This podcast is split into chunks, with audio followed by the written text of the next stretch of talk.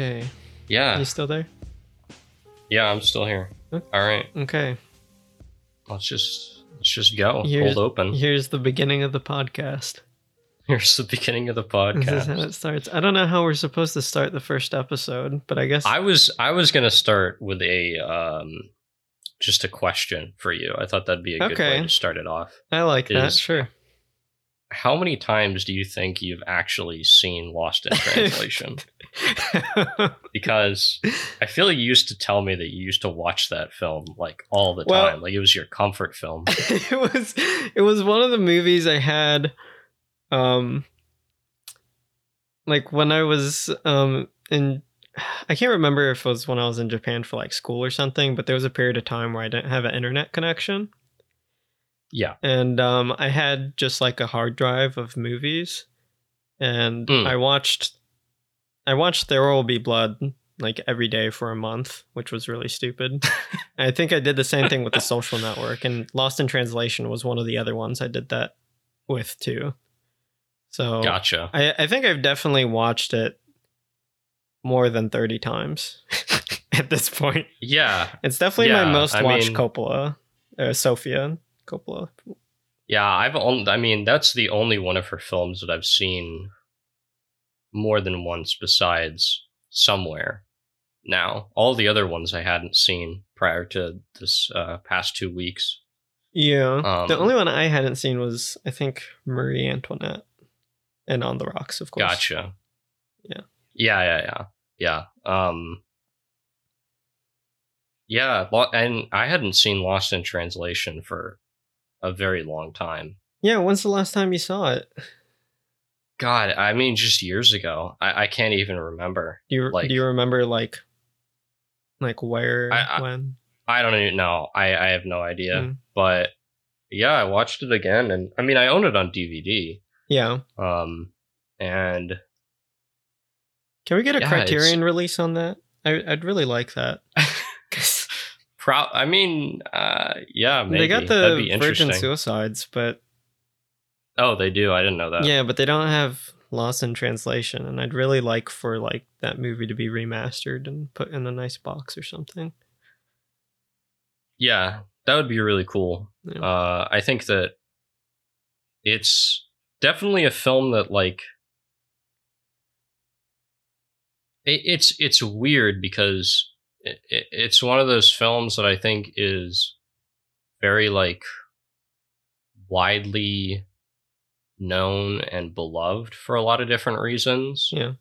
but it's also one of those films that's like that sort of cliche film student kind of favorite movie, you know, Oh, for along sure. with like Eternal Sunshine of the Spotless Mind. Yeah. So like if you say you like that film, you're kind of a loser in some circles. Um you can't say that to me. I've watched it too many times.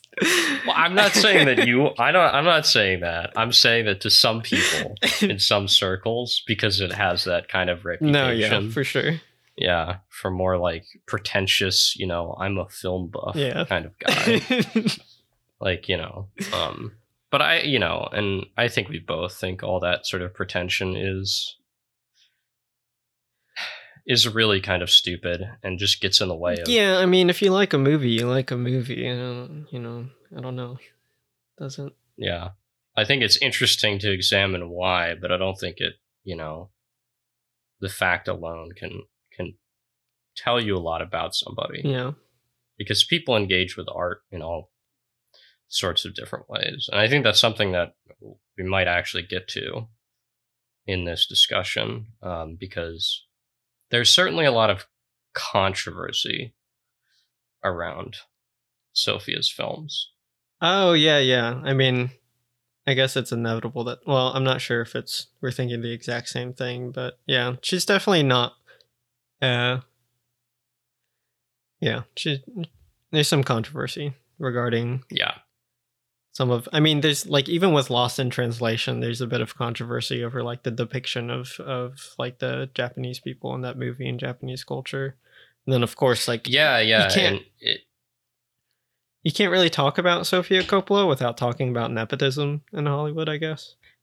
Either. Oh, totally. Yeah. And I think, I mean, even, you know, I think the interesting conversation there as well is that like I mean her privilege um and her kind of status and and uh you know class and upbringing are really prominent in a lot of her films either you know as an explicit theme or you know just kind of through the characters she makes films about or through the way that uh, certain people are portrayed. I mean, I think Marie Antoinette is the best example of it. I mean, she's literally like relating to through herself and relating to the experiences of what she considered to be a you know misunderstood historical woman right who was famous for you know being perceived as like uncaring and disconnected from the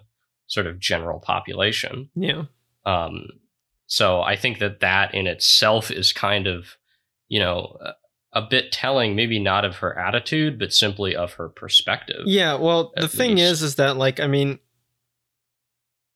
it's nice to know that eh, you know that she's being like honest about the stories that she's telling. She's not like trying to tell a story mm-hmm. or something that isn't her own. She's yeah, totally. Definitely, yeah. it's coming from like uh, you know, genuine and like her own personal experiences and something that she understands.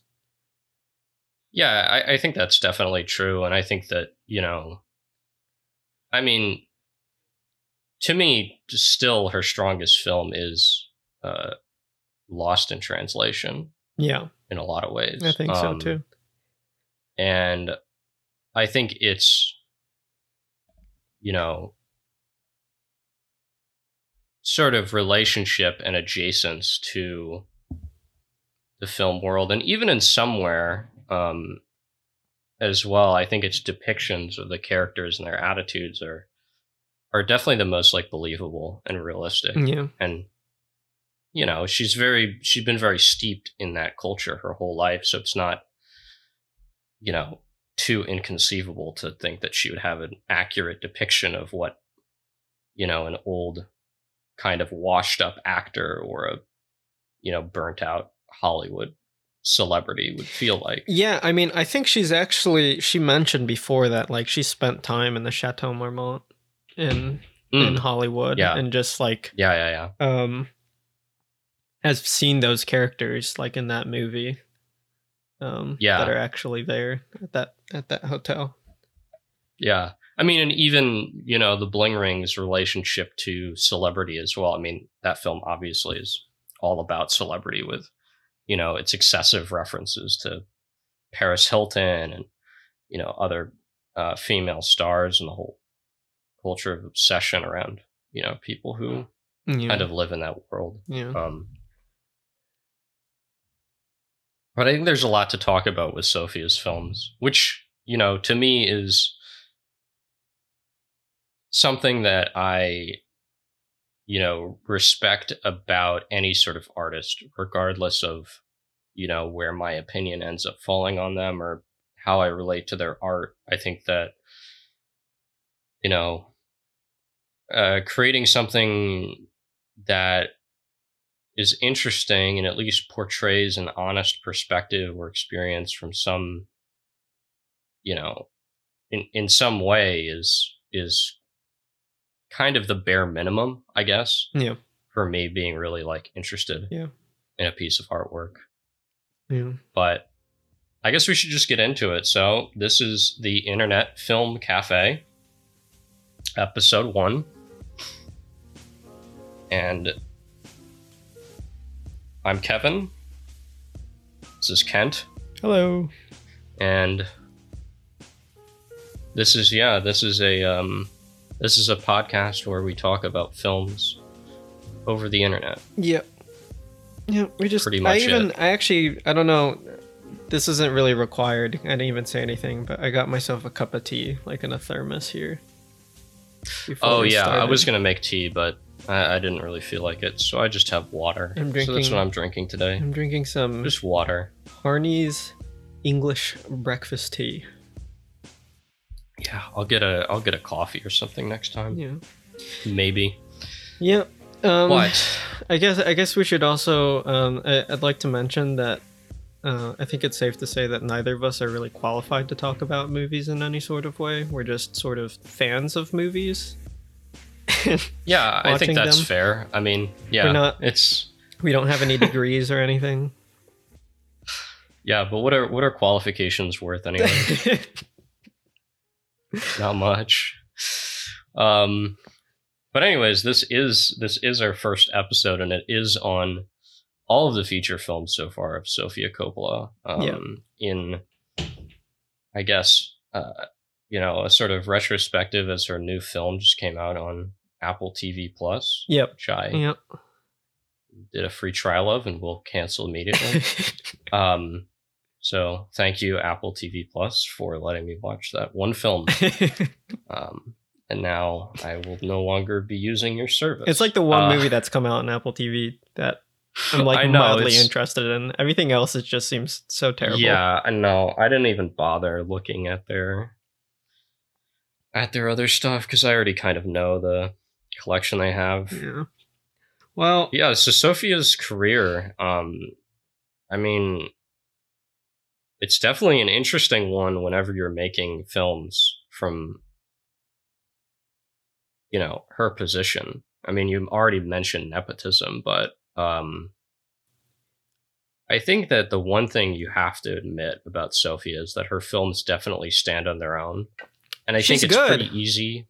Yeah, I think it's pretty easy to interpret her career and talk about her career without even mentioning anything but her own films. Yeah. Um, and the only thing that I think contributes to her as an artist in regards to her, you know, uh, privilege and, um, you know, her her sort of status as royalty within the American film industry is that perspective that it lends to her artwork. Yeah. Um, you know, and I, I don't think it is a case of nepotism at all because she's definitely good enough of a filmmaker, I think, to warrant being able to make those kind of films. Yeah, I guess you know nepotism only gets. It's only one of those things where, um, at least within within filmmaking and maybe within art, um, it's only. I think it's only really a bad thing if the person is there and they don't really deserve to be there. Um, Yeah, totally. I mean, I think that's the whole point of people being upset about nepotism is undeserved. Yeah. And I guess her, you know, her infamous role in Godfather 3 is like a good example of it because that's like nepotism. Yeah, she's just I not can't an even actor. speak She- to that. You know? I haven't even seen Godfather 3, so I have no oh, I have okay. no comment on Uh, she she's just not really good. But I was reading a quote um from her about it, and it's kind of interesting her perspective on it because for for her it was something that she was just she was just sort of trying out, and um the Godfather series to her like growing up was just like a thing that she grew up around.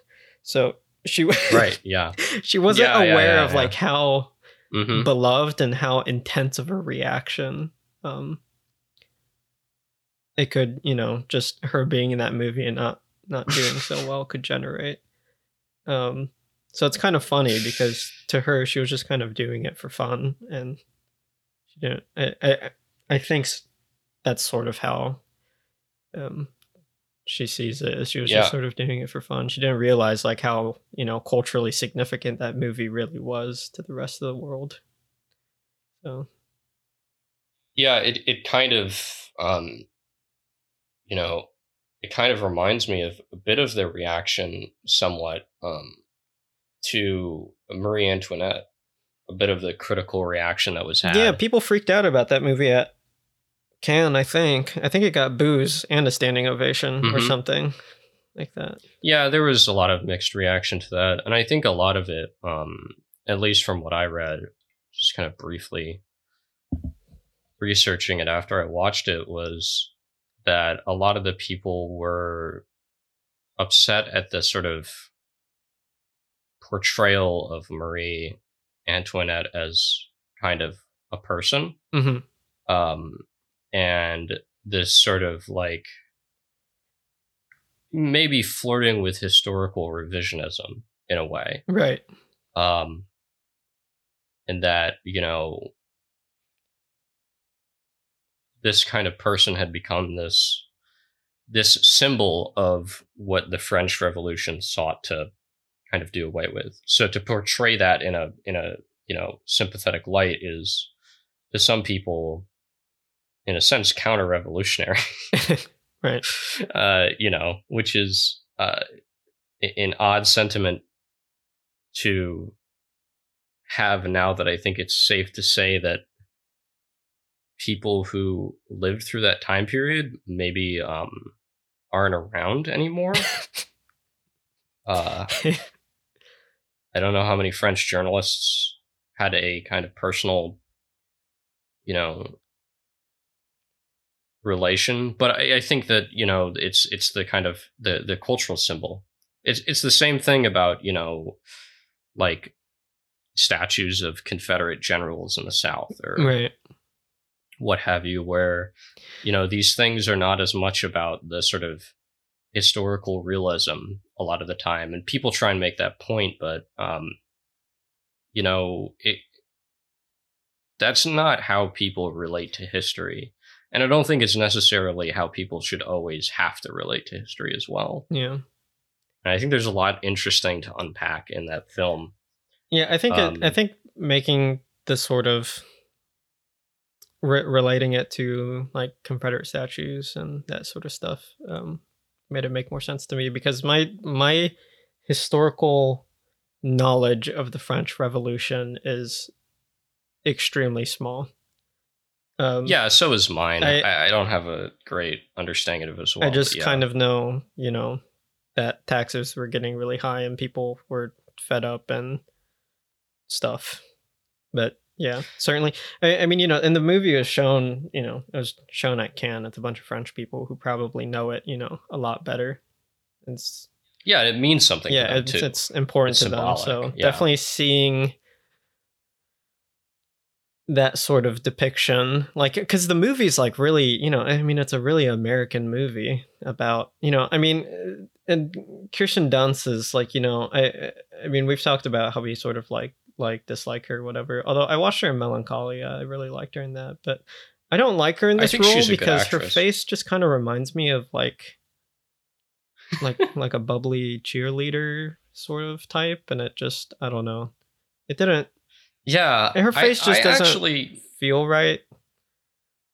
Hmm i guess. I mean that's obviously like just personal bias. Like i have no i don't really have any reason for it besides it just kind of fell off and the movie just feels like very you know american. I still enjoyed it personally probably just because i'm ignorant enough of the french revolution not to be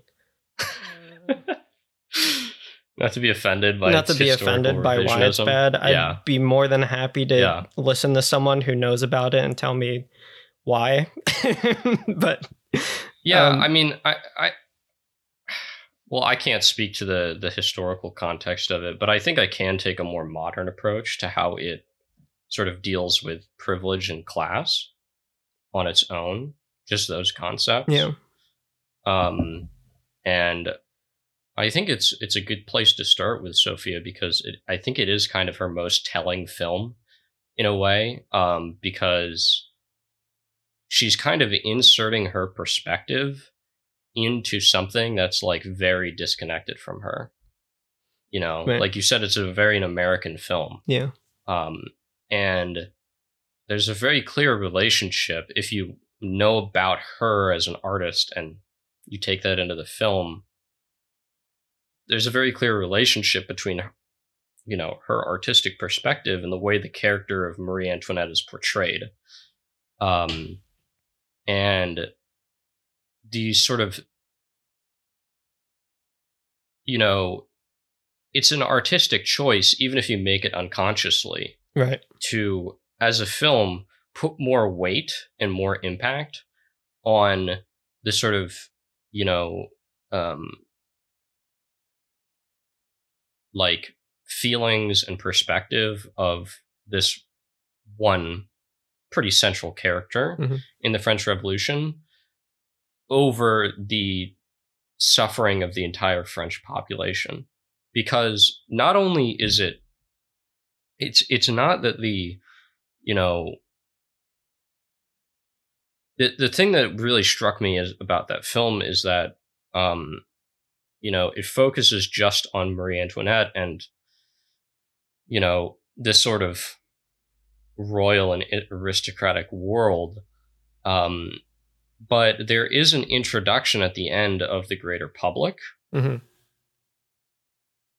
but that's only shown in its relation to the royal family. So the the film is, you know, like, like I think a good metaphor from it. It would be like driving through a poor neighborhood in like tinted wim- window limousine, right? Yeah. There's a very distance and very like completely disconnected perspective that the film takes on the sort of class struggle that's that's happening um, and it's not something that is like it's something that's completely relevant to the plot of the film as well because you know the character the the titular character gets beheaded Yeah. because of the suffering of these people. Yeah. It's a direct kind of correlation there. But the French populace and you know, like Bastille is literally just mentioned offhand by one of the characters Yeah. in one scene, never shown. Yeah. Um and the sort of peasantry and lower class only shows up towards you know the end of the film. Um and I don't necessarily like think that that's a um like I don't want to be overly critical of Sophie as an artist for that. Like I don't think the movie is bad because of that, but I think what it says as a piece of art is is very like interesting and it's easy to see why it's so contentious because because of that just juxtaposition of perspectives there. Yeah, and I think this kind of goes back to the thing I was saying earlier about how I don't think Sofia does anything that's dishonest to herself. Like it's it's her honest no. perspective, and she's just putting on the Mhm. screen like how she genuinely feels. So I I really don't think it was her intention to you know um I guess you know to make to make the movie feel like you know riding in a tinted limousine through a poor neighborhood. I don't think she meant to do that, but that's literally just like I think she's that's like That's who she is. that's just who yeah. she is. Not, Yeah, no, it is. not yeah. by choice. She's just- hotly she Yeah, she's literally royalty. Yeah, In a, in a very real sense, she is she is, you know, royalty within the sphere of Hollywood. yeah. So it makes which is a sense very- that she sort of you know sympathizes her with Marie Antoinette. Yeah, and I think in that way it can serve as a very you know, interesting piece of art because it provides that perspective. Yeah, Um, the problem is is that that perspective is is just usually overrepresented, yeah, you know. Just like white men are overrepresented in most film. right. You know, so is so are the upper class. Yeah. Um, you know, it, it's why like film movements like Italian neorealism were so important and kind of jarring. Um, because it was a rejection of those, you know, perspectives and uh, traditions within film, Mhm.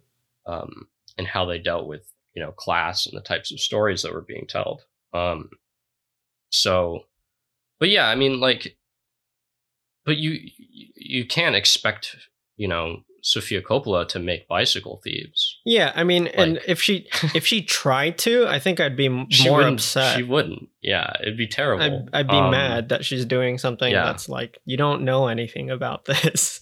This is yeah. you don't know what Yeah. what that's like. I don't know what that's like, so I wouldn't ever do that. She's just making stuff that she knows. Yeah, I think that it's um you know, we can talk about the choice of music in that film too because it's pretty interesting. Yeah, yeah. What'd you think about that? I actually liked it. Okay, it. I did liked too. it a lot. I thought- I thought it I I, thought it gelled with the the this the I mean, you know, if you remove all the historical context, um, which I think in one way is a legitimate way to view the film, at least partially, because you know, it really isn't a story about the history of that. It's it's really just being used as a kind of framework to tell this story about, you know, the relation between, you know, a woman and her, you know, femininity and how she fits into this high class society. Yeah. Um, which you know, I think Sofia Coppola has some interesting kind of perspectives on. Yeah. And I think the the choice of music, uh, you know, just kind of emphasizes. And I actually quite like Kirsten Dunst in that film because I think that she embodies the character in a way that adds a lot of depth to what I think could have been a pretty bland portrayal. Yeah. Um, and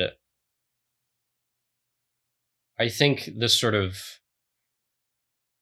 to me, the film kind of falls flat at the end, and that's actually a problem I have with a lot of Sofia's films. Um, Somewhere. yeah, somewhere is a big one. At least for me, Um, but- yeah, I didn't like the end of On the Rocks at all. I didn't. actually, It was. I thought it was pretty bad. Yeah. Um but I think that, you know, Marie Antoinette isn't one of the worst offenders, but the whole third act really is problematic because it, it kind of necessitates the introduction of the French Revolution. Yeah. Um I think the French Revolution is kind of you know, now that I'm thinking about it, it's kind of contrary to the narrative of the film. I think that she was kind of just, you know, she wanted to tell this story about this character. And then this sort of like event just happened because she's telling a historical story. Yeah. And that's what happened in history. Yeah. Um, so I think that's another one of the reasons that the, the French Revolution really isn't addressed or shown yeah. you know, in the whole aftermath, because it wasn't just like the the revolutionaries captured Marie Antoinette and then immediately brought her to be beheaded. I mean, there's, you know, there was a whole year's worth of, you know, being on trial and um, Yeah. King Louis being executed first, and then, you know, it took them a long time to process her and bring her to trial and all this kind of stuff. Um, so it almost just felt like this, like she kind of had to do that, but it didn't really fit in the sort of character arc, um, and the sort of like overall trajectory of this story. yeah. Um, so, and I think that's why the music and why Kirsten Dunst works so well for me because, you know, really the the way that film works the best is just kind of the story about this character with all of this historical, you know, context, really just being window dressing. You know what I mean? yeah. Um, and I think you can fault the film in that way I don't know. well. Maybe she should have leaned harder and like, you know, done did like a Wes Anderson and make it like a fictional universe. And just like try Yeah, and get no, I think that maybe that'd work better. Yeah, yeah. I mean, in a lot of the ways, I do see Sofia Coppola as pretty similar to Wes Anderson. I mean, it's not surprising. I mean, Roman Coppola's yeah. frequent He- collaborator. Yeah, he's always around. So, I mean, they kind of come from they come from the same time period. They started making films around the same time. Yeah. Um and so they're they're kind of steeped in a similar sort of I think they both I mean I'm trying to think, but I think basically every Wes film is like it's usually about privileged people, people like upper class. People were bored. Yeah. That sort of stuff. So Yeah. similar sort of themes going on. But, you know, in a film like Grand Budapest Hotel, the class aspect isn't kind of ignored. It's actually quite played into. Yeah. Um, so Wes's films usually address that, and it's usually significant in some way hmm to what's going on. And I think that that's something that you know Coppola's films are definitely lacking in, and why it's probably uh, hard for people to really get into a film like you know somewhere, and might have been hard for me when I first saw it and didn't like it at all. hmm Um, whereas the second time, I think having watched all of her other films going into it, I was a lot more open to its ideas and characters Yeah. because they kind of felt like they were building on it. hmm Um, I think that film makes a lot more sense and works a lot better within the sort of canon of her filmography. Yeah. Uh, as a standalone film, I think it's very confusing and weird. Um, Did you know that somewhere won the um it won Golden Lion at Venice? I think. That's yeah, that's really I think, it, I interesting. think it won Golden Lion at Venice, and Tarantino was Huh. one of the judges. Hmm. And um, yeah, it's Tarantino and I forgot someone someone else that we know, but yeah, they get Yeah. they give it somewhere, which is crazy to me. Which um, because I, I, I still like the movie, but the same sort of um. When the first time I watched it, like the parts where I was like, "Oh, I didn't really like that," it was like the same exact thing. I just watched Yeah, it again, yeah, and I just had like the same sort of yeah, reaction to I the same beats. Yeah. I had a bit more tolerance for the father-daughter relationship in it. I still think it's a bit of a poor man's Paper Moon. Yeah, I mean, a lot of father-daughter films that I watch, I'm just like, yeah. Paper Moon is. I mean, that's Paper Moon did it better. that's that's that's almost unfair to compare to Paper Moon. Though that movie's really good. I mean, like like it, it's so hard not to Yeah. because a lot of them just like the the way the relationship is portrayed is kind of the same. yeah, Paper Moon's You know. definitely like the gold standard of.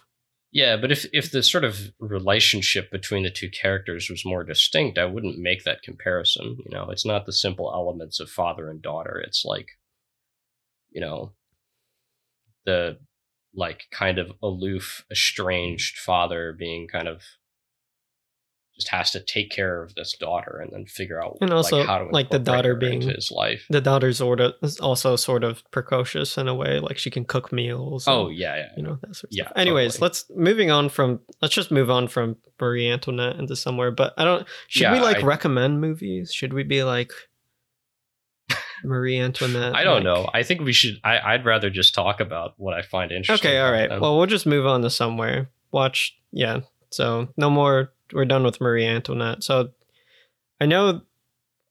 So going going back to the first time you watched somewhere, you watched it. I think you watched it in college, right? Like when you were 18, 19?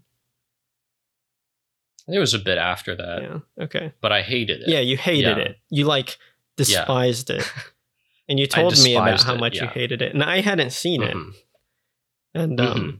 I think that you you made it sound like it was like really really terrible and I watched it and I was like, "Oh, it's okay." Like it's fine. I enjoy it. I thought the ending was bad the first time I watched it. Yeah. And the second time I watched it, I'm like, I still think the ending's bad. Um but yeah, why'd you hate it so much the first time you watched it? Ah, I just despised the main character, and I d- I despised him in a way that I found him to be uninteresting. Um, I think I was just a bit closed off to what it was offering, and you know, because of my sort of initial reaction to it, I, I was kind of less open to it throughout its runtime. yeah. Um, I think, like I said before, going into it the second time, I was a lot more open to it because the character and the themes are carry on from her previous two films really strongly. Um, and you know, just this character being kind of sort of lonely and lost, even amongst all of this kind of, you know, social interaction. Mhm. Um, I mean, it's it's the same kind of, you know, predicament that her characters find themselves in in Lost in Translation and Marie Antoinette. So I think I connected with that a lot easier, and I think there is a lot uh, uh, interesting that the film kind of works with in regards to you know addiction and like you know uh sort of the inherent like laziness of of being like wealthy and well known you know like this character has basically no aspirations in the film Yeah, and he doesn't really have to of- do anything. Someone just calls him or he calls someone and you Mhm. know, the car shows up for him. He just has to walk out. He just, you know, he just kind of like floating Yeah. through everything.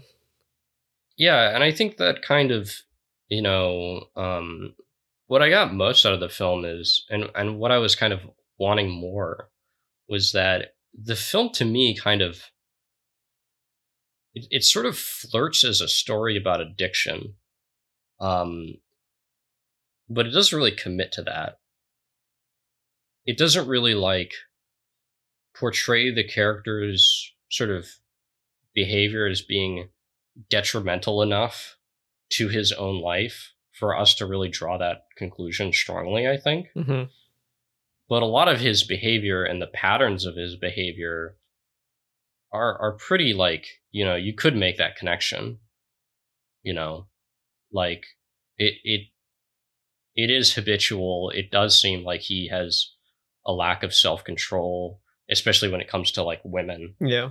um, a theme that is also very common um, in Sofia's films. Yeah. Um, I, you know, I kind of feel I, I feel kind of bad. I feel like she's had some uh, negative romantic relations in her life, or or at least been around a lot of them because you know her view on monogamous heterosexual relationships is very pessimistic to say the least um but i think it's understandable Yeah. and you know i mostly just sympathize with her Yeah. Well, what what changed way. about the movie? No, the yeah, the second watch when you know. I think I was just more willing to empathize with the main character.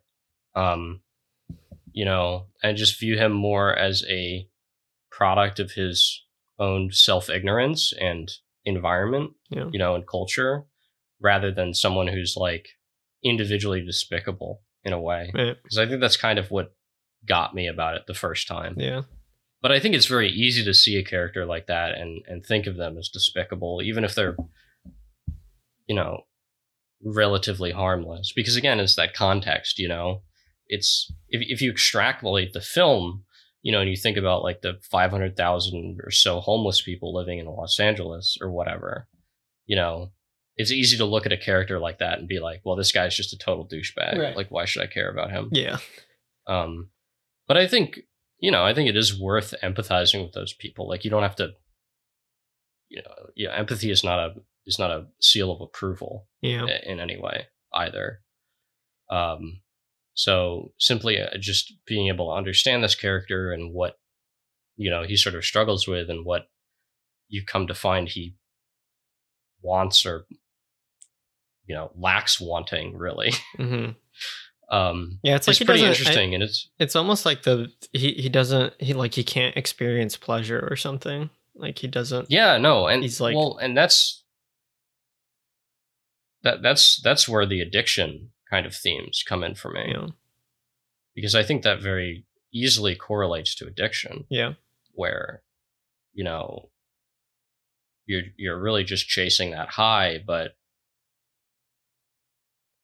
you've sort of grown numb to it, Yeah. and then it it it just becomes a compul like a compulsory action Right. um and yeah it's she doesn't go far enough with it i think for it to truly work on that level um and i think the relationship between the main character and his daughter it's not really like interesting or memorable enough to stick with me either Yeah. so i'm still just kind of wanting something more out of that film No, I definitely Um, feel that. I feel that about a lot of Sofia's films, though. Her her films don't have a lot of Yep. depth Um, the one No. film that does is Lost in Translation. At least I think so, and that's why that movie's so addicting. I Um, I think so as well. And I think that um you know, I think part of it is just a happy accident. Um you know, not not not to not in like a mean way, but like you know, it was just sort of and just a lot of things kind of came together at the right time, at the yeah, right place, yeah, and it just totally. Yeah. yeah. Um yeah, I think I think Sophie is a really talented filmmaker. I just think that her, you know, once again going back to her kind of perspective is I, I understand where she's coming from in a lot of her films, but it is sort of limiting. Um, and I think anybody's perspective is limiting. I think it is Yeah. you know, as an artist, you need to have more than just your own perspective a lot of the time to be interesting. hmm Um, especially if you're someone who lives with a lot of privilege. Um, because your films can kind of be sort of alienating in a lot of ways. And I think that's kind of how a lot of people feel about her films. Yeah. Um, and I think the other thing that is sort of the the sort of biggest perpetual weakness is depth, but specifically in regards to character. Yeah, for sure. Um, the reason that I kind of like Marie Antoinette and why I like Kirsten Dunst in it is because to me that character is one of the more memorable ones in any of her films. well, you know, when you put it like that, yeah, I definitely, I, I definitely agree with that. Um, Yeah, because I was really disappointed with like um uh like on the rocks and um god what's the other one i'm thinking of uh Bling Ring. the bling ring yeah as well i mean i like both of those i i like both of them but like character wise Yeah, they're I- like really yeah. i don't know they're just kind of shallow and there's, there's Mhm. not that much there fun to watch um Yeah. I, I I mean I think The Beguiled has the same problem as well. I was actually reading some reviews on IMDb of all places. Um and people were making interesting points about how the film had, you know, a kind of shockingly lack of nuance and depth to the characters yeah in relation to the source material or even in relation to the 1971 film. yeah Um, and another thing that we have to get into when talking about Sofia Coppola is um, the way her films relate to race. Because The Beguiled, interestingly enough, cuts out the, uh, well she cut out a black Character. character and a mixed race character right yeah, yep, yeah, Uh, in that film. One of them was a slave and the other one, or I think. I think Kirsten Dunst's character in that film is supposed to be mixed race. yeah yep Um, but you know, she wants to have Kirsten Dunst in it. Uh, so yeah too bad. Uh, We'll get to that. We'll get to that yeah, eventually. yeah. Um, but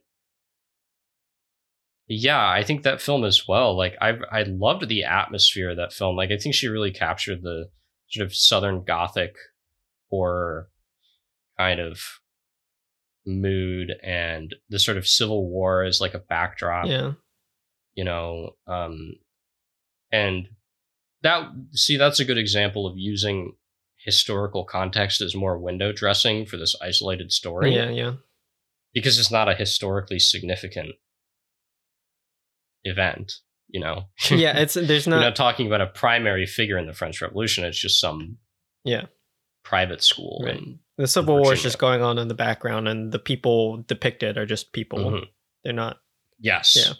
and it's not like Yeah. a significant turning point in the Civil War happening like in front of them. It's just there.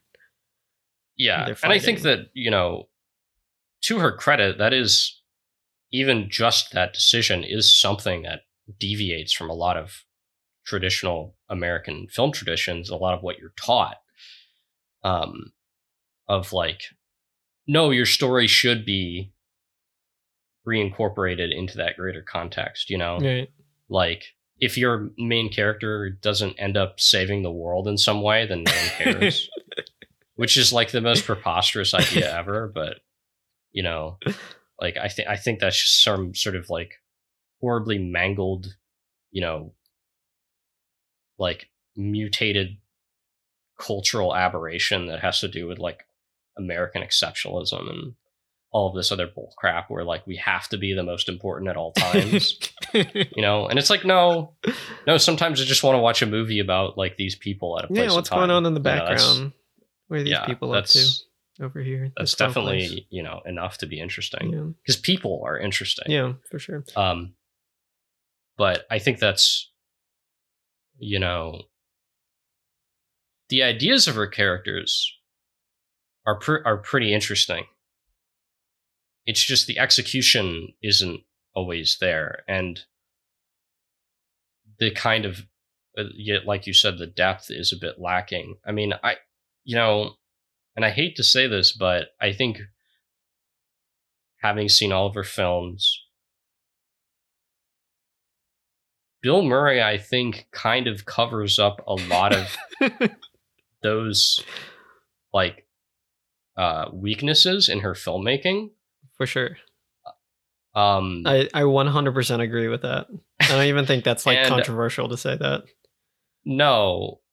And I think that Lost in Translation like may have ended up being kind of similar to the rest of her films in that way, if not for his performance. Yeah. Um and his on-screen chemistry as well with Scarlett. yeah what a Johansson, what a who- unexpected because watching um with on the rocks i didn't get that same feeling Oh It- God, there no. was something The- with, the- with you know and i like rashida jones she's really good but there was something Yeah, about I like bill too. murray and bill murray bill murray Merlin, yeah. and scarlett johansson in lost in translation where they just like really that they just worked really well together there was just you know Yeah. eh, some sort of magic i don't know what it is but it just worked You know, you know what's weird actually is that um I just realized this right now. Lost in Translation is really the only romance that she's made, like true romantic film about a romantic relationship. I, I think that's her strong suit. yeah maybe. And I don't know what like why she's kind of shied away from that, like what you know, if she just doesn't find it interesting or whatever, but um yeah, cuz when you see her do a father-daughter relationship like in somewhere or in on the rocks, like it just doesn't click. yeah um But that one time she kind of did, you know, the star-crossed lovers thing, it worked like extremely well. yeah Um Definitely. I think um yeah, and even with On the Rocks, like I mean it was still enjoyable just watching the performances and I think she um she she gets good performances out of her actors, I think, in general. Um yeah. I haven't really watched um I can't really think of any of her movies where I'm just like, oh god, the acting's just terrible. Cause like even, you know, On the Rocks was was a really enjoyable movie when Bill Murray was around. and watching him just do Bill Murray stuff was really fun. Yeah, I, I liked uh, Jenny Slate's character too. She's really funny. Is Jenny. Slate? I don't know who Jenny Slate. is. The she was the the annoying friend at the preschool. Oh yeah, yeah, yeah. That's right. Yeah, she was. Yeah, she was Yeah. super funny too.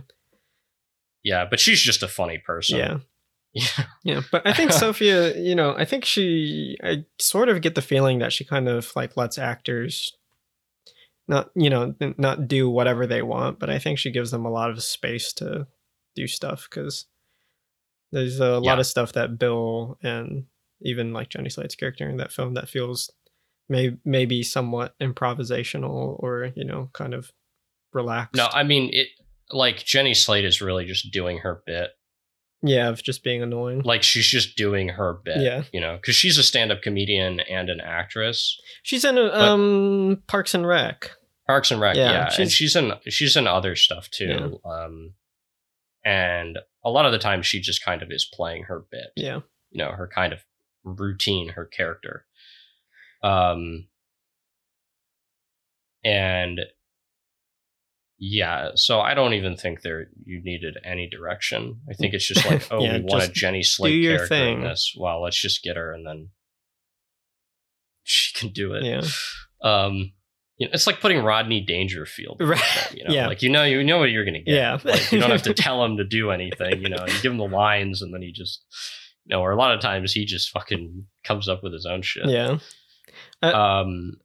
Can we go back to somewhere for a second, real Yeah, quick? yeah, yeah, Because there was there was a few things I wanted to talk about specifically about like bits and pieces that mhm. really like rubbed me the wrong way. Um, and I don't know if you feel the same way about it, but I'm interested to know what you think. But for one thing, the um, the like whole uh Italy sequence. Um, I don't know why it's there. It doesn't feel super necessary in the movie. Maybe Um, maybe there is something important, but I I don't know if I felt like this the first time I watched the movie, but I know on this viewing when the mom calls, you know, uh what's this Johnny Johnny Marco? Yeah, yeah, the when he character, calls when, uh, when she calls Johnny Marco's character and it's like, I need you to take, you know, I'm going to be leaving for a couple weeks. I'm not going to be around. And um, he's like, oh, you know, I have to go to Italy in like a few days or something. I thought it was like, you know, like a, like an issue, like there was going to be conflict because it makes it sound like hmm I thought that as well. it's going to yeah. be kind of like, you know, I have to take her and this is going to be kind of like a, you know, it's kind of what the hell this wasn't you know part of the plan and then nothing happens they just go to italy and they eat gelato and they swim in a pool and they do some award show and they have a good time and then they come back home i'm like what Yeah, know, I, I- I mean, it was interesting. There, there was there was some good character development in it, but it just felt like it, it, it definitely doesn't fit. It's not incorporated well into the. yeah i mean i guess you know film. they didn't have to go to italy i just got a little bit like thrown off by that moment Yeah, I, I you know I I think it was just kind of a character development montage. You know, it's just developing a relationship mostly. yeah Um, I wasn't too bothered by it because I thought it was one of the more interesting parts of the film, just because of that sort of relationship building. yeah But it definitely felt jarring. The the sort of transition in and out of it is really awkward. Yeah. it, it really does feel kind of just thrown in there. yeah Um, but I mean, also, I think she just likes to have her characters go places. i think so yeah um That just happens a lot. If, if she's making a modern film, they like go places, except for like, you know, um, more ensemble focused films like The Bling Ring or Virgin Suicides. yeah Um, Um, what about the um can we talk about the ending of somewhere? Like how do you feel about that? Because um I really hate it. Like I really hate what do you hate about it? I, I want to know your opinion first because I'm pretty neutral on it. I- I just it just like goes on for too long. I don't think I, I, when I'm Yeah. talking about the ending, I'm talking specifically about the part where he turns his car off, leaves the keys in, gets out, and starts walking down the road. Um, I hate that part so much. yeah that that Um, is that is kind of yeah. I, I kind of for, I literally think I forgot about that because for me like him him checking out of the hotel and like leaving that his his you know his his story's over. his story's Yeah. over that's he's he's done and then it could have been you know him driving for a while but then i would have been perfectly happy with it just cutting to black like you know while he's driving away or whatever um yeah, i just it just felt tacked on i'm like why is this here you're just doing It like fe- yeah, another it- character it- beat for no reason hmm It did. It did feel a bit amateurish. Uh, actually, yeah. It, which is odd because she doesn't have a lot of those moments in her films where it, it feels kind of like a hack, sort of yeah that amateurish thing. I just wish it wasn't Um, there because otherwise I like yeah. the movie. I think it's a nice movie. I Yeah. enjoy it. Usually, when it when it comes to like, like, you know, mise en scène and in scene filmmaking, she's pretty solid. Yeah. Um, I think that's a weird example. I think as far as like structural editing and like composition and like overall storytelling stuff, she isn't always as good. Um, like, yeah, the whole trajectory of a lot of her films is kind of awkward. I mean, Bling Ring's a good example. yeah, Um, I think a lot of her films though are, you know, I think she she's kind of kind of what you said. She kind of struggles with like structure and stuff, but I think it's cuz she's not really writing her movies like thinking about structure. I think she's just sort of thinking of like, you know, a scene. yeah, Um, yeah, yeah, yeah. And it, her movies often times feel like you know a bunch of scenes kind of stuck together, which I'm not, I'm, that's not a bad thing. I mean, Lost in Translation is kind of like that too. Um, yeah, but it, it kind of, you know, it, it it it works with the story being told. yeah, it's just uh, I think Um, because she doesn't, you know, I don't think she puts a lot of emphasis on structure. So um, I think in Lost in Translation, you know, it's again that movie just sort of worked out. And I don't know, maybe she Mhm. put more thought into it then because it was, you know, still early on in her career or something. But yeah, as like Bling Ring definitely feels like just a bunch of scenes that are loosely connected together. And uh, Yeah, somewhere I- feels like that too, and especially again like that that little bit tacked on to the end is just seems like it feels like an idea that they just had like on set. It's like let's just film this, and then they filmed it, and like wow, this is awesome, and then just threw it in. Yeah, there's one there's one thing that I want to kind of bring up with you sort of in relation to that and it has to do with like theme versus character. Um Mhm. because I get the feeling that a lot of her films recently um pretty much everything after somewhere I'd say are kind of overly focused on what they want the audience to kind of come to a conclusion with. Um, on the rocks, kind of, you know, and and the beguiled had, I think, more sort of were intentionally ambiguous in that way. Um, the Bling Ring, I really, I kind of dislike the film for how blunt it is. Not in its like portrayal or like atmosphere but it, it just kind of seems obvious to me. Like i didn't really get anything about watching that film. Like i didn't feel like i learned anything you know like it, it's it's sort of a culture and like a cultural sticking point that has been talked about a lot and then you know she just kind of goes into it. But you never really see like and this is why i bring up in relation to character because you know i, I felt like a lot of her earlier films had a lot more emotion and a lot more like you know like you, I, I really felt something more watching her first three films oh yeah, than i did anything after somewhere. Yeah, um and i think it you know it it ends up illuminating the themes and adding more to them because if you can really understand why a character is doing something um you know even if they're despicable um you at least It- understand them. yeah it, it leads you to to more like interesting and and i think valuable conclusions Yeah. and i think that you know like i just never really knew what any of the characters were feeling outside of like you know some very surface level things like i never knew their deep kind of rooted motivations or or desire for anything but i do get that feeling out of lost in translation and marie antoinette to some degree and definitely in the virgin suicides Yeah, um, which I think is actually a really great film. Um, I I really love And- like um the Virgin Suicides. I think it's really enjoyable movie. yeah, I, I think, and I think it's a really like, you know, I think she did a good job with. I, I'm not familiar with the source material, but um, its themes are very disconnected from the rest of her films. hmm Um, so I would hypothesize that a, a lot of the sort of theme and character is really lifted kind of directly out of the source material. But that doesn't mean that, you know, she didn't make a great film out of it because I think she did. Yeah.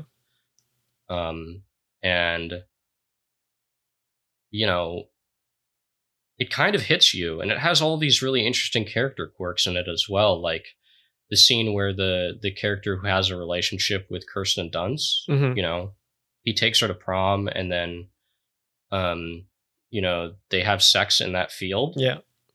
and he just like walks home Yeah. and they ask him why and he's like i don't know Yeah.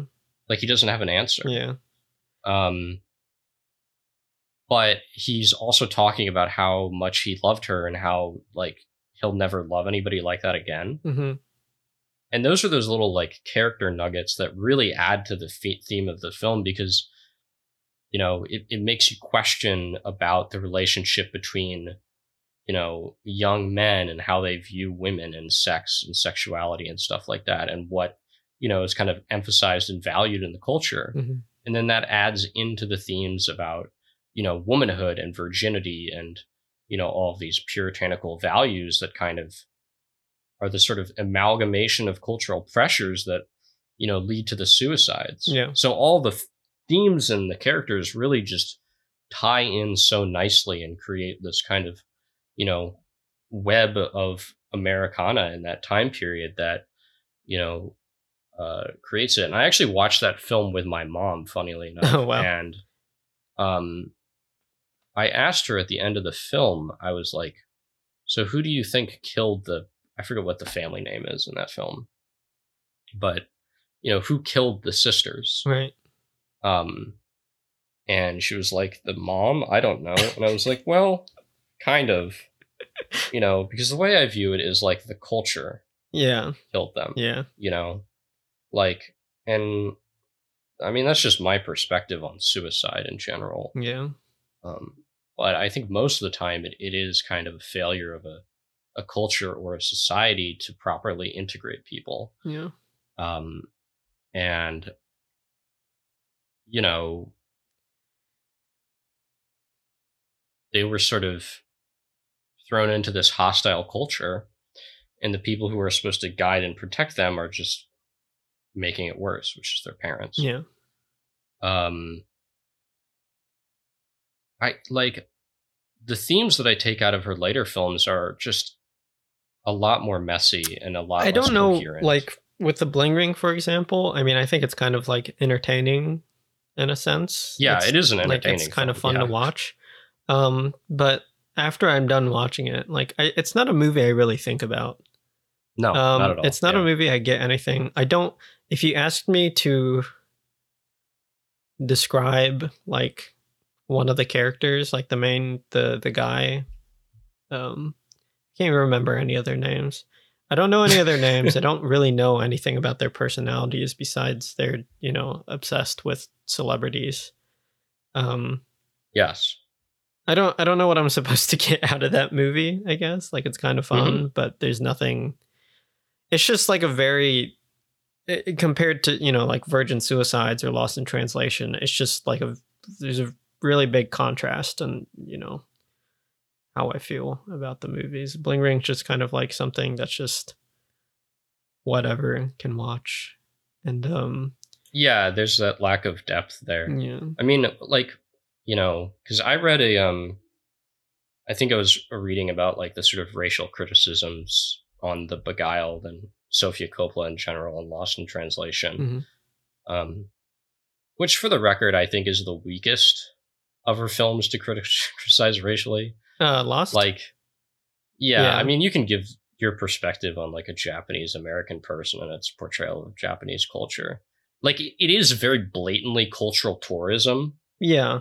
but I think that's kind of like baked into the theme of the movie in a way that I think is I think well, I think part of the reason why makes sense. I mean, for me, like, Like, with I Lost in Translation, where I'm not terribly bothered by the the um, you know, the depictions of like uh, uh, you know, Japan and Japanese culture. I think the only thing that like the first time I watched it that I was sort of bothered by is like Bill Murray says like, "What kind of restaurant makes you cook your own food?" I'm like, that's you know, you can.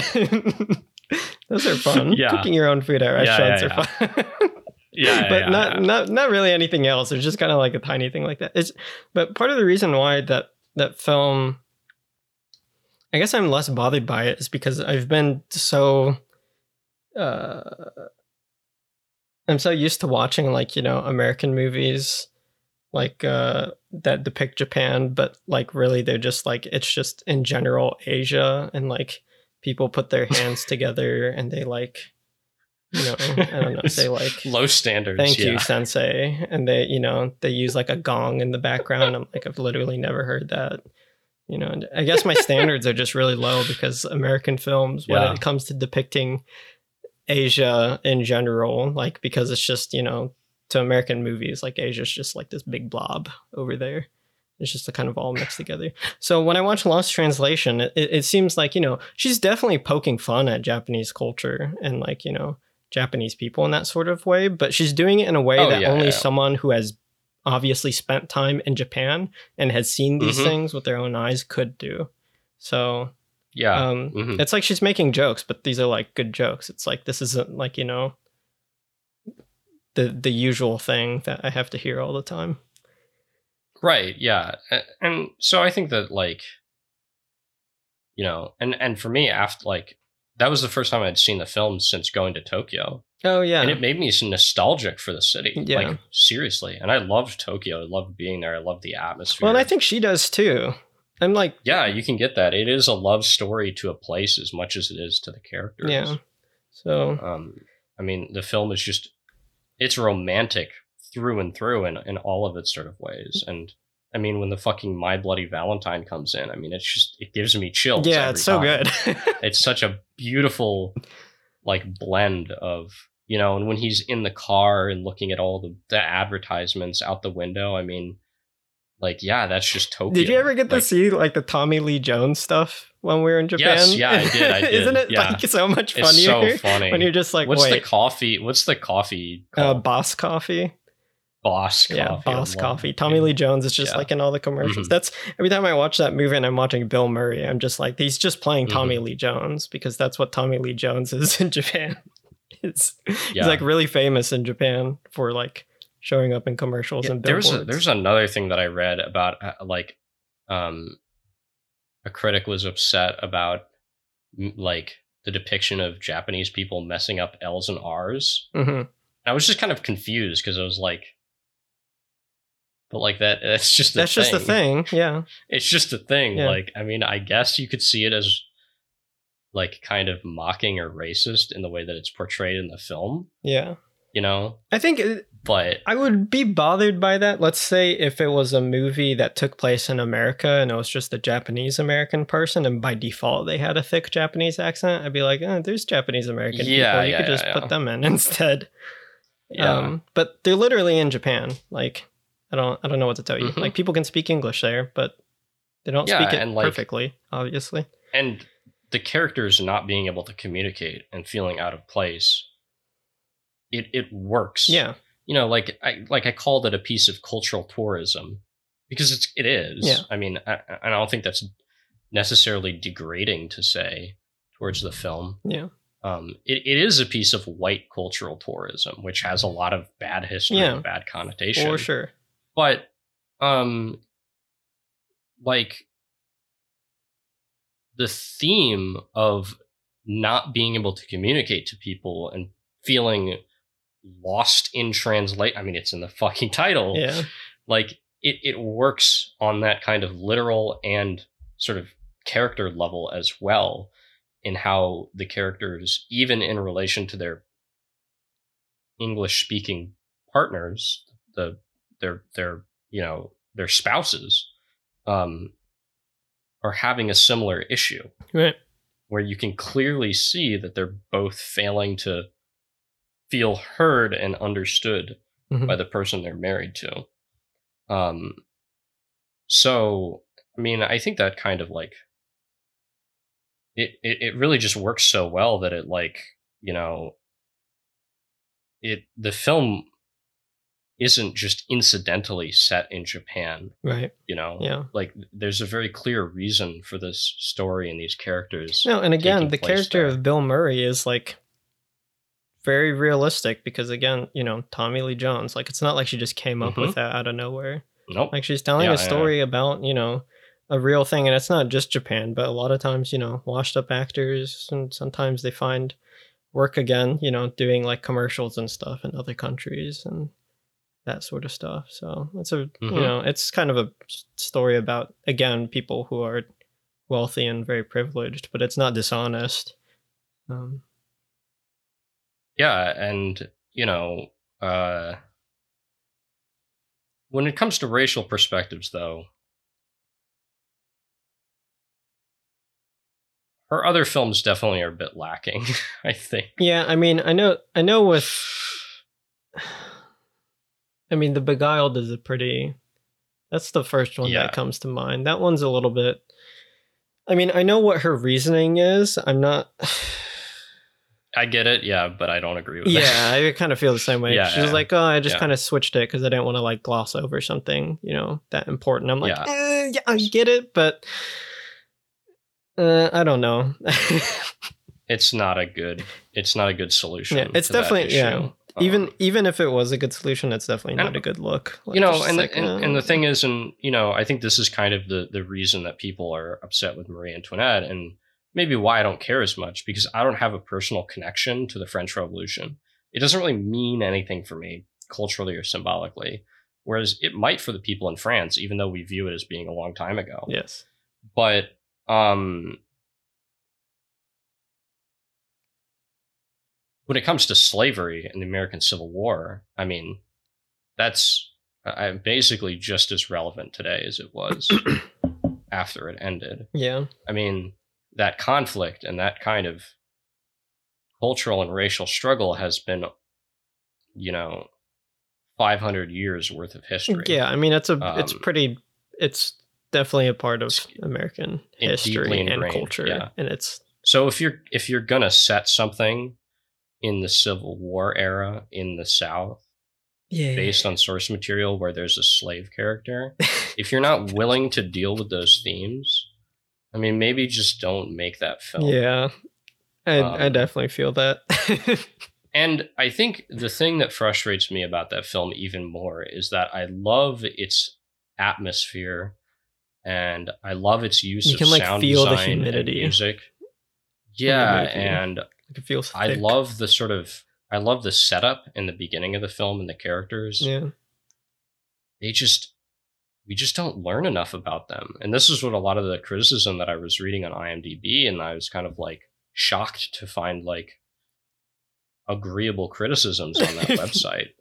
what do you you, know. mean? IMDb is only yeah, it's the premier premier place for film only the only the internet, highest class film criticism. Yeah. Um yeah, the Beguiled and IMDb reviews. Yeah, so the yeah yeah, that like that sort of lack of depth and lack of relating to the characters' motivations, it really takes away from the themes. Um and you know, because I thought it was really cool and I really liked how you know and I knew the film wasn't super well received and I started watching it and I was like, "Oh, I think I know why people don't like this film." it's because it has like a very female perspective on sexuality because the man is being sexualized Yeah. he's the sexualized object Right. in this sense but it kind of just reverses course halfway through the film and the women become the sexualized objects in the eye of the man like it's very weird to see a female director do that and then revert back to you know the male gaze Mm. almost as if it's like you know like speaking a foreign language and then going back into your native tongue um and i think that says a lot about film tradition you know yeah. like you can't criticize female directors for having a lot of male gazy kind of stuff in their films because film is a tradition and that's kind of steeped into the tradition of film Yeah. um and you know Sofia Coppola by no means is a radical feminist filmmaker Yes. Um, and also she grew up uh, around her father. exactly. um, and I think it's also safe to say, and this is this is a huge sticking point for me with On the Rocks, um, is that she definitely has some like her films read as somewhat socially conservative in a weird way. Mm. Like they're definitely very antiquated kind of cliches about sexuality and relationships that I think permeate a lot of her films. Mhm. Um, and you know, just the idea of male, you know, promiscuity and faithfulness and you know monogamy and all the kind of stuff that you know Bill Murray is rambling on about in On the Rocks. Yes. I kind of get the feeling in that film that like, you know, you're not supposed to agree with him, hmm but like you're also not necessarily supposed to disagree with him. Yeah. Um, Is that just Bill being lot of that- charming though?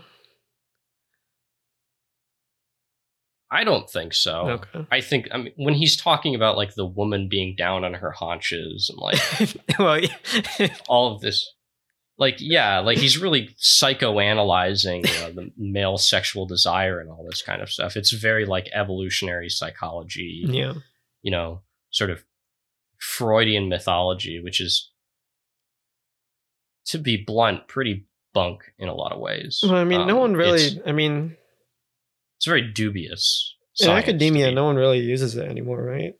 I don't know. No, Okay. no, because it, it is dubious science and it isn't, you know, and like the, the those stories that we tell ourselves, they're just cultural myths, Right.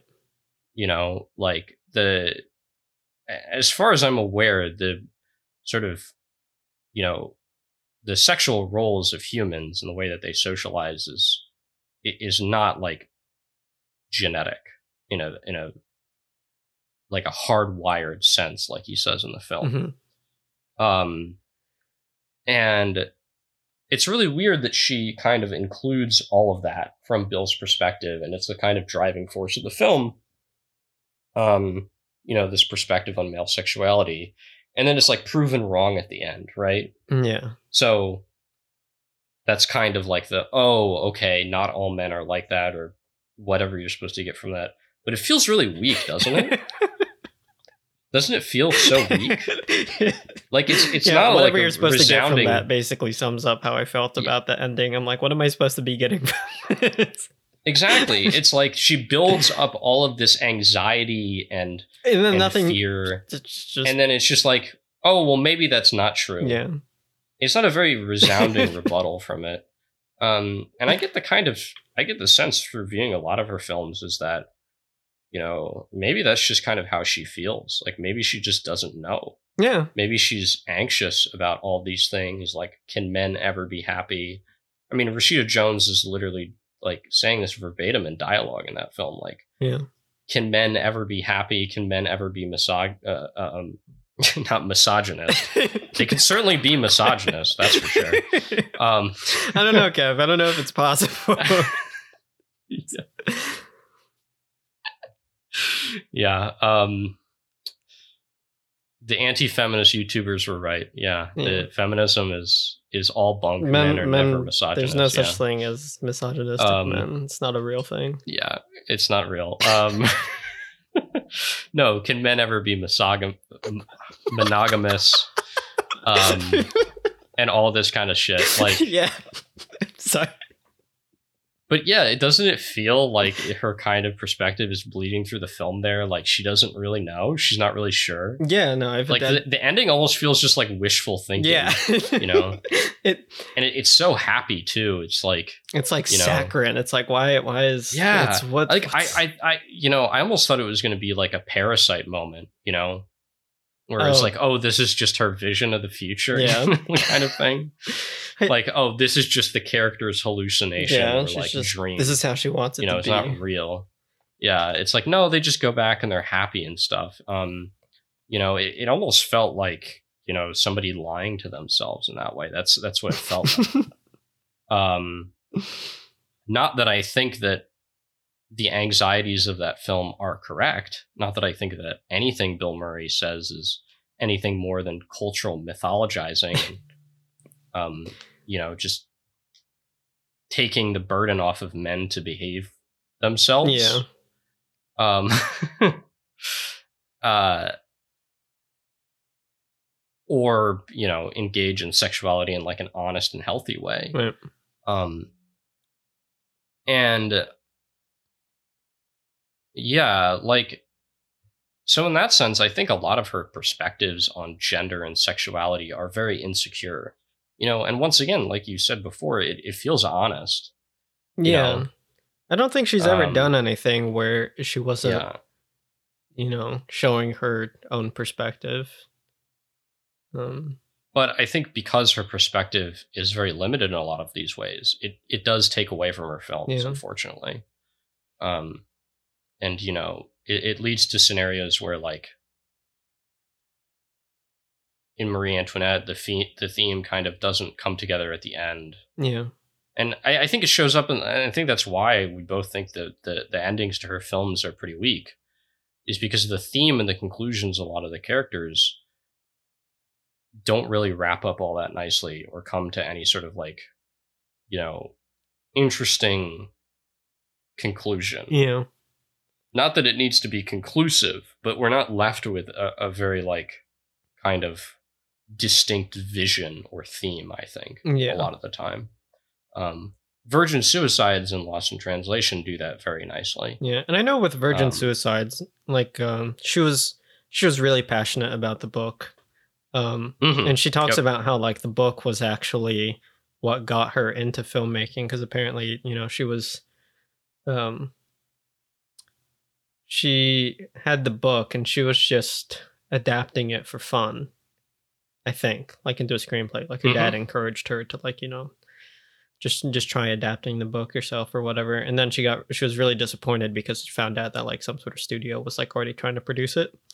But like the script fell through. So she's like wait i have a script and they they took her script because apparently it was good so i think there was just a lot more like passion and love for the for the material and respect for the material. Um and obviously it was based on a book and then you know her other stuff. Um Yeah, and I haven't been based on things as structured maybe. Mhm. so it's just kind of things are getting i don't know looser and less connected i guess. Yeah, and I well, but I think that it works in Lost in Translation because you know the characters and the the theme is very solid. yeah it's You know, the film knows what it's about, and it has a distinct and confident. I think that's the big thing. It has a confident perspective know on you know how the story should be seen, and it's not like overbearing to the point where you can't derive your own meaning from it, but you feel that kind of confidence in its direction. Um, that is something that I kind of always want to see from a film. yeah Um, it's it's good to know when uh you know you watch a movie and you feel like you're in good hands yeah, totally. No. Yeah, and I think that you know. You, you can't feel like that if you feel like the director isn't confident about the subject material. Yeah, definitely working with- I mean, like I sort of feel that with, um, with some of her films after somewhere like, um, you know, uh, Bling Ring or Beguiled or something like that. But I definitely like I don't know. On the Rocks was like very much like that. Um, Yeah, I, I think it's I think it's her weakest film to date. Uh, I don't know if it's my least favorite, but it's definitely the one that I think is the weakest. yeah, it just didn't I really think work The characters are the weakest. Yeah. I think the themes are the weakest. Um, the whole sequence in Mexico felt like out of a really shitty rom com. yeah, Like, didn't it? I don't know. That was was that just me? I don't know. I've sort of no. I've I it kind of felt like a even worse version of the Ital the Italy the Italy the Italy sequence out of somewhere. It's just like you know they go somewhere and then Mhm. Yep. Yeah, they're yeah, just yeah. kind of like okay they're here and they're Bill Murray sings a song because he's very charismatic and he can make friends anywhere. That- that's what funny. I mean. Yeah, if if it felt like a rom com Yeah. scene, It's just like like okay, a shitty American rom com, like a uh, I don't know. What's what's the actor's name from Wedding Crashers? I don't know. Uh, I don't. I don't know that No. movie. I don't think I've seen it. oh, uh, fuck. What is his name? We have technology. We have technology. we have yes. technology. We can look this up. Um, Wedding Crashers has Owen Wilson, Vince Vaughn. Vince Vaughn. That's what I'm thinking of. Vince Vaughn. yeah, like that. That scene felt like something out of a Vince Vaughn film. Yeah. you know like like they go to the the tiki bar at some resort you know and, Yeah, like, and they're just one of them is like singing and flirting with the women or whatever and you know it's like they're rolling their eyes at each other yeah. I don't know, know. you got a And jimmy then- buffett song playing in the scene transition yeah, I don't know. It's just. I mean, I enjoyed watching that movie because I enjoy watching Bill Murray. You know. I mean. yeah and i enjoy watching i think all of i i think all of her films are enjoyable certainly Yeah. like just from a base level of like entertainment and competence as a filmmaker Yeah. all of her films kind of like meet some standard Th- there are just some that i think are pretty uninteresting like the bling ring Yeah. and then some where the characters just really don't make it like I think she's Uh, got a good sense of humor. I like her sense of humor. She yeah she no has some funny think a lot moments in her her films are movies. I mean, funny The Bling Ring's definitely like one of the funnier ones. Just has like all these like really goofy moments in them. i think emma watson is just amazing yeah, she's that film. unbelievable in that movie. I think she- I honestly She think part of the success of that it. part of the success of that movie is because she's just so damn good. yeah i mean it's it's almost like a mean girls esque caricature uh you know that i mean is it's just as funny as it is like bitingly realistic Yeah. Um yeah i, I think that that like you know i'm glad that she has the privilege to work with really good actors because some of her films would just work even less Yeah, I think so. I mean, it just goes to show how important actors are. Oh my god, yeah, no. Like especially to a film like Lost in Translation. yeah, That film without Bill Murray kind of just isn't anything, I think. yeah, for sure. Um but you know it I I hope that she's able to in the future come together with a more cohesive and really like you know engaging film that has characters with more depth Yeah, because I mean, lately more it's developed. Yeah. The her past couple films have just been exactly what you've been saying about. You know, it's just theme. It, it won't. There's not. Re- she doesn't really have any characters in her movies, really, or at least not strong characters.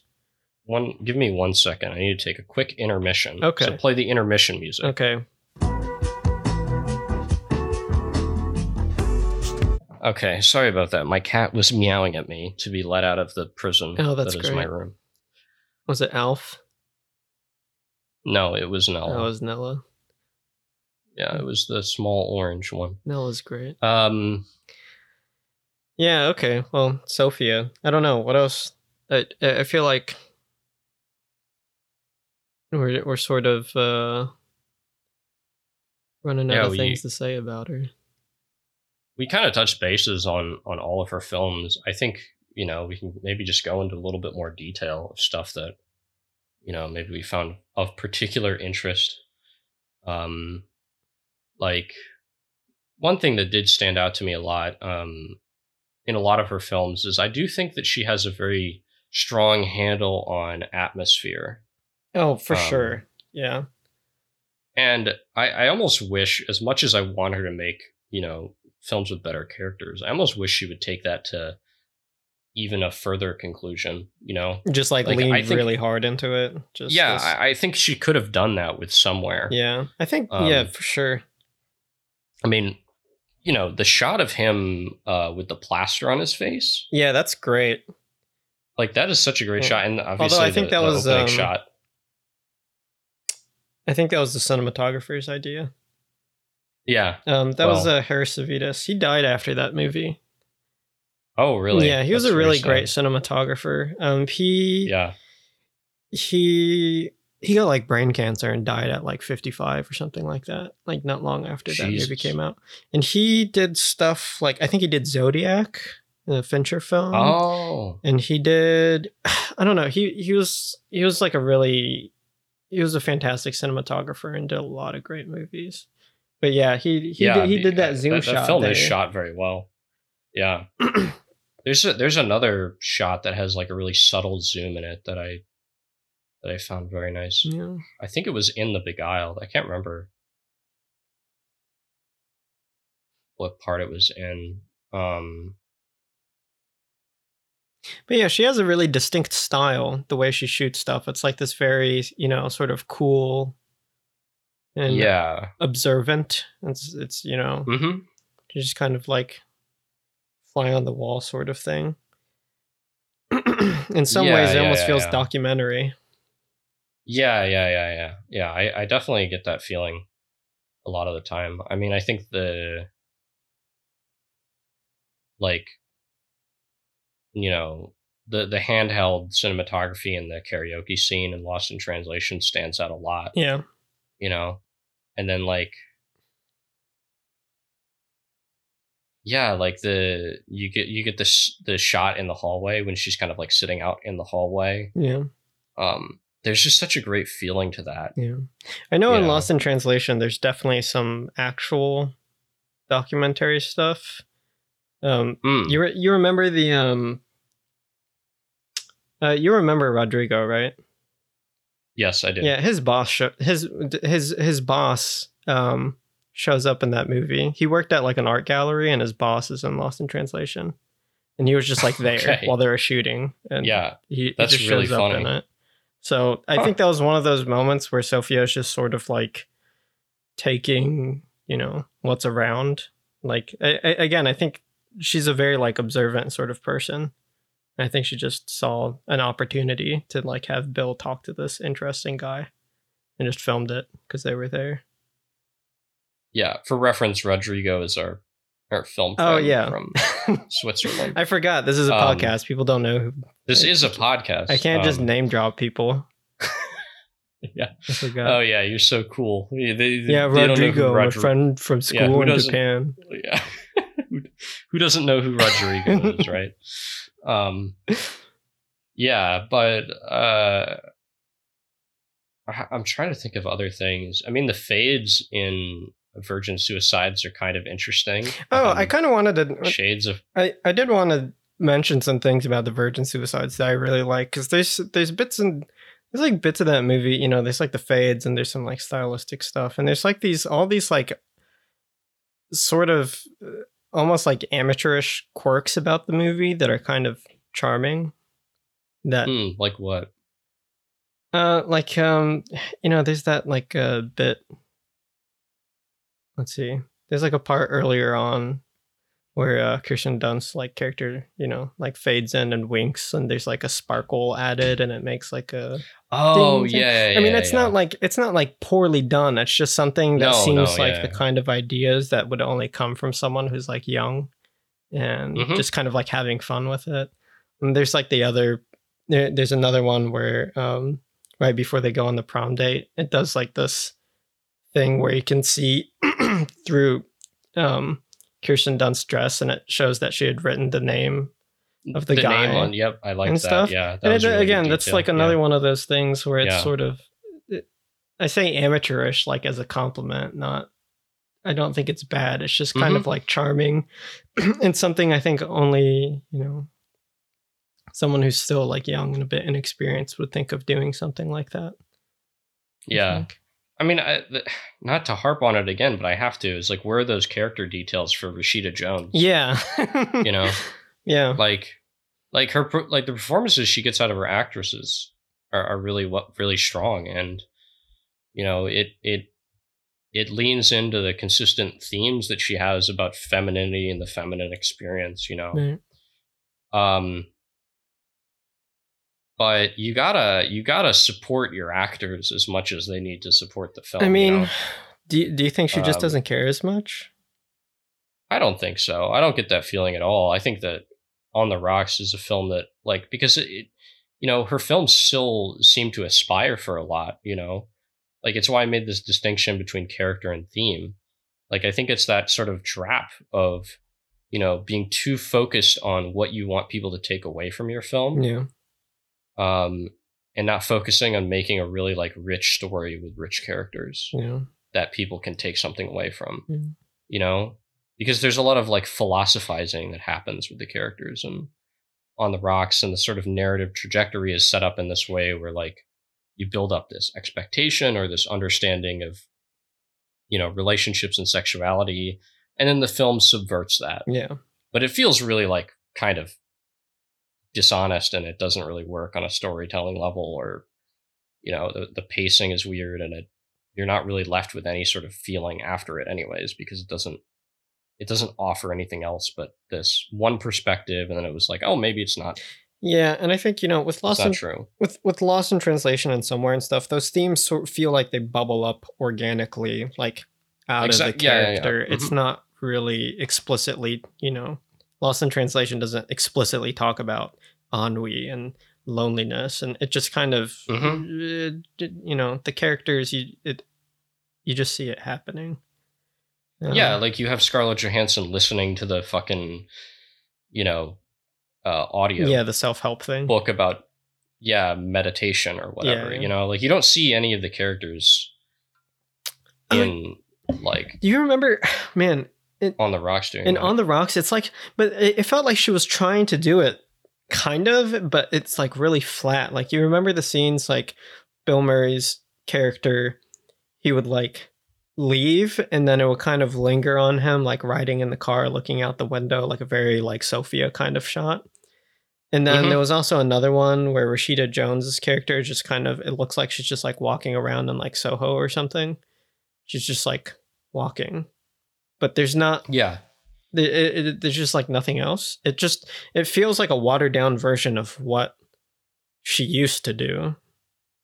And I don't i th- that's a really good point and i think we can kind of get really into the theory and like deep into kind of filmmaking theory here um and you know I- i i think it's i think it's appropriate that we we grace our first episode by invoking Yasujiro Ozu we have to, right? Um, so what did Ozu teach us, kind of through his films? Um, and if you have a character just kind of looking out sadly, um, it can be one of the most powerful things Yeah. in cinema, right?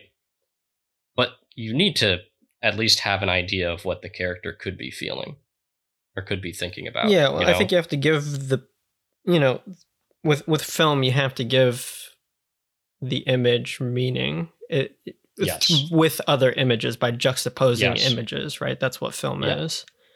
yeah So- and or, and and building up a narrative as well i mean you know the the scene in um late spring with the vase Right. where um you know you have the shot of a woman looking happy and then cut to a vase and then a woman looking sad Yeah. you know this kind of weird jarring but like emotionally gigantic moment in the film it works because of the whole film proceeding up to it Yeah. because you understand this character and her conflict and you know the whole uh totality of it Yeah. um and you know at the end with the with the father peeling the apple as well Right.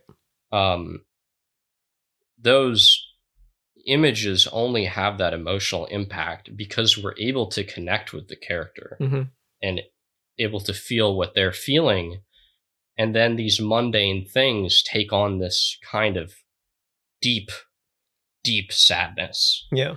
um so it's just it's not enough to just have a character look out a window and be sad and you know you have that in the beginning of uh, lost in translation a little bit. Like you have the characters just kind of looking out at, at the, the, skyline or Bill Murray in the car in the beginning. Although I, I will say not, with Bill Murray in the beginning, he, he you know he sees um he sees like a billboard of himself, and I think even that is right. just yeah, already yeah, adding yeah. more. Mm-hmm. Yeah, so it's it's already starting to build up there. Yeah. Um, but it's certainly not as impactful as him sitting in the car at the end before he sees her in the street. Yeah. You know. Yeah. Um, and it's not supposed to be in the beginning either you know like it's just supposed to give you the sense that these characters might be lonely yeah um but yeah that emotional impact isn't going to be there if you haven't developed your characters as well and that's just something that unfortunately on the rocks didn't do for me yeah i didn't really get a strong sense of these characters well because you know the, the scenes of them like looking out the window or walking through soho or whatever aren't juxtaposed with any sort of image or anything that's really yeah. supposed to make me feel anything. They just kind of exist there. And um Yep. Yeah. And doesn't help. I, I hope she's she's able to you know reestablish that attention to detail and that sort of depth of character that some of her earlier films had mm-hmm. because it was a very strong aspect of her filmmaking and um I mean, even and I, I think I think most really great, you know, sort of films that at least I enjoy can kind of tend to have this sort of obsessive quality towards their characters. Yeah. You know, like it feels like the film itself is is obsessively interested in its own characters. Mm-hmm. Like, I mean, take any Paul Thomas. Anderson yeah, that's exactly. I mean, when you said obsessed with character, yeah. I just immediately think yeah. of PTA. Yeah. Um, and I, I think that's a quality that she kind of was sort of itching at in a lot of her early films. Mm-hmm. I mean, even Marie Antoinette, to a large extent, yeah, I think, definitely is kind of in love with its own character, which is why some people don't like it. Um, but but it does make a more interesting and I think fulfilling film. Even though I, I, if I was kind of disappointed or turned off by the ending, I, I it, it leads me to think about it more. Yeah. then like you said the bling ring. I just didn't even think about it after i watched it. I was like oh I don't really, pretty good i don't think about that movie.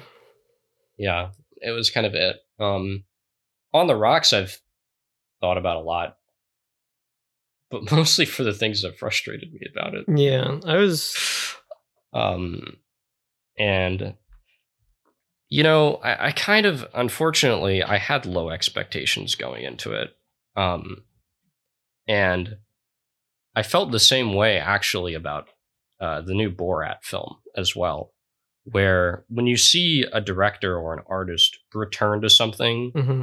from their past, because On the Rocks is, I mean, it's impossible not to draw conclusions between that and Lost in Translation, yeah. even though they end up being very different films. They have kind of similar themes about infidelity and you know marital issues, and they have Bill Murray in them. Yeah. Okay. Um, playing a really rich, charismatic guy who goes to all these fancy places or whatever. Yes. Um, basically, everything else about the films is entirely different. Like, it's only those surface level elements. But, you know, when you see a filmmaker returning to something from their past like that, like 20 years after or whatever, mm-hmm. I just, I never have high hopes. And Borat, I think, actually, Borat 2 actually was pretty good. I enjoyed it for what it was. I, I enjoyed it a lot too, and um, I thought it was, you know, it wasn't trying to be Borat one. Nope. Because uh, it didn't need to be, but it was really good. And to her credit, I'll give her a lot of credit for this. On the Rocks was not trying to be lost in translation. Yeah. It was trying to be something completely different. Mm-hmm. It didn't fail because it was supposed to be lost in translation part two or like redo. Um, I think it just failed because it wasn't a it wasn't a terribly interesting film with interesting characters. Um, which which sucks because I wanted to like it, but yeah, eh, I didn't have high hope for that one, and it, it kind of let me down. And I had less high hopes for The Beguiled because of its reputation. Yeah, I think I'm just I'm just naive. I get really excited when I see a director like I'm like, oh, I don't care. I want to watch it. I want to watch it. Yeah, It's gonna be awesome. and then I watch. I'm like, oh, oh no, it wasn't good.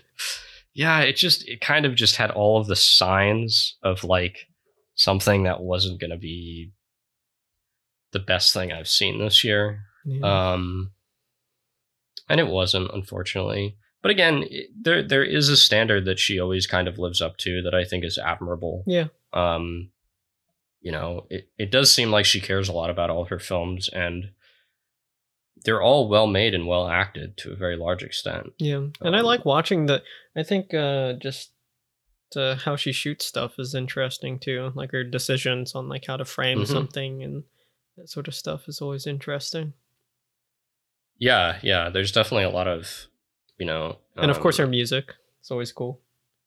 I think she has a lot of cool Yes, music. Although I don't really like the soundtrack for the Beguiled that much. It felt like it's like this modern sort of like ambient thing. I'm like, eh, I don't. I could have almost just done without a soundtrack at all in that movie. Maybe. Yeah, I didn't. I, I I don't think it had that much of an impact for me. I think I kind of liked it in parts, Yeah. but I more so liked the. I wish there was actually more incorporation of the war war sounds and like the cannon shots. Yeah, that would have been cool. I thought that was pretty interesting when when that did occur in the film. It it it you know really added to the sort of anxiety and juxtaposition of these characters. You know, having to deal with this internal conflict, but you know with this sort of feeling of the war closing in on them. I thought I wish that anxiety was emphasized more hmm and I wish the characters were better developed and I wish she didn't cut out the, you know, sort of racial aspect of it. Yeah, because Um, yeah, eh, because I, I think that that could have ended up being my favorite film of hers um actually because there are a lot of things that i personally i just liked about it. Yeah, um and i thought it was really an interesting film up to a point. Yeah. um and then it just kind of lost me a bit. Um but it's a really well made film i think. Uh it just yeah it, did, it didn't it didn't quite click for me yeah. That's like, way. eh, and again, I mean, I guess we've been saying this a few times now. Is that like after somewhere? I think a lot of her films Yeah. kind of just feel like that. Um, yeah and yeah. on the rocks was to, for me the worst one so far. yeah Just doesn't I, I just think it's yeah it and it's sort of perspective on you know sexuality and like male sexual psychology and all that kind of stuff was just kind of eye rolling for me at parts Yeah, it's not super And I was- interesting. it's just kind of I was yeah, I was glad that at least the film kind of refuted that at the end and I I had the feeling that you weren't supposed to take Bill Murray's opinion, you know, for granted um as a viewer, but this sort of like narrative refutation was like so weak that it didn't feel like anything yeah. almost. It was like, "Oh, I guess he was wrong." I'm gonna take off my dad's watch and put on this watch I got from my husband. yeah. And, and that could be powerful okay. if there was a more you know if if there was a more like sort of dramatic and intimate relationship that was established between her and her father and her and her husband Yeah, it's just those relationships aren't really that well developed in the film yeah, so then that moment feels just kind of cheap you know yeah. Um, well, she's a bad filmmaker. yeah hack filmmaker overall i rate sofia coppola a 2 out of 10 try again She got lucky. um yeah One hit No. wonder. Rest of her movies suck. Yeah. Uh, one thing I will not do is give numerical scores to films because I am a pretentious douchebag who thinks it's pointless. I don't like it.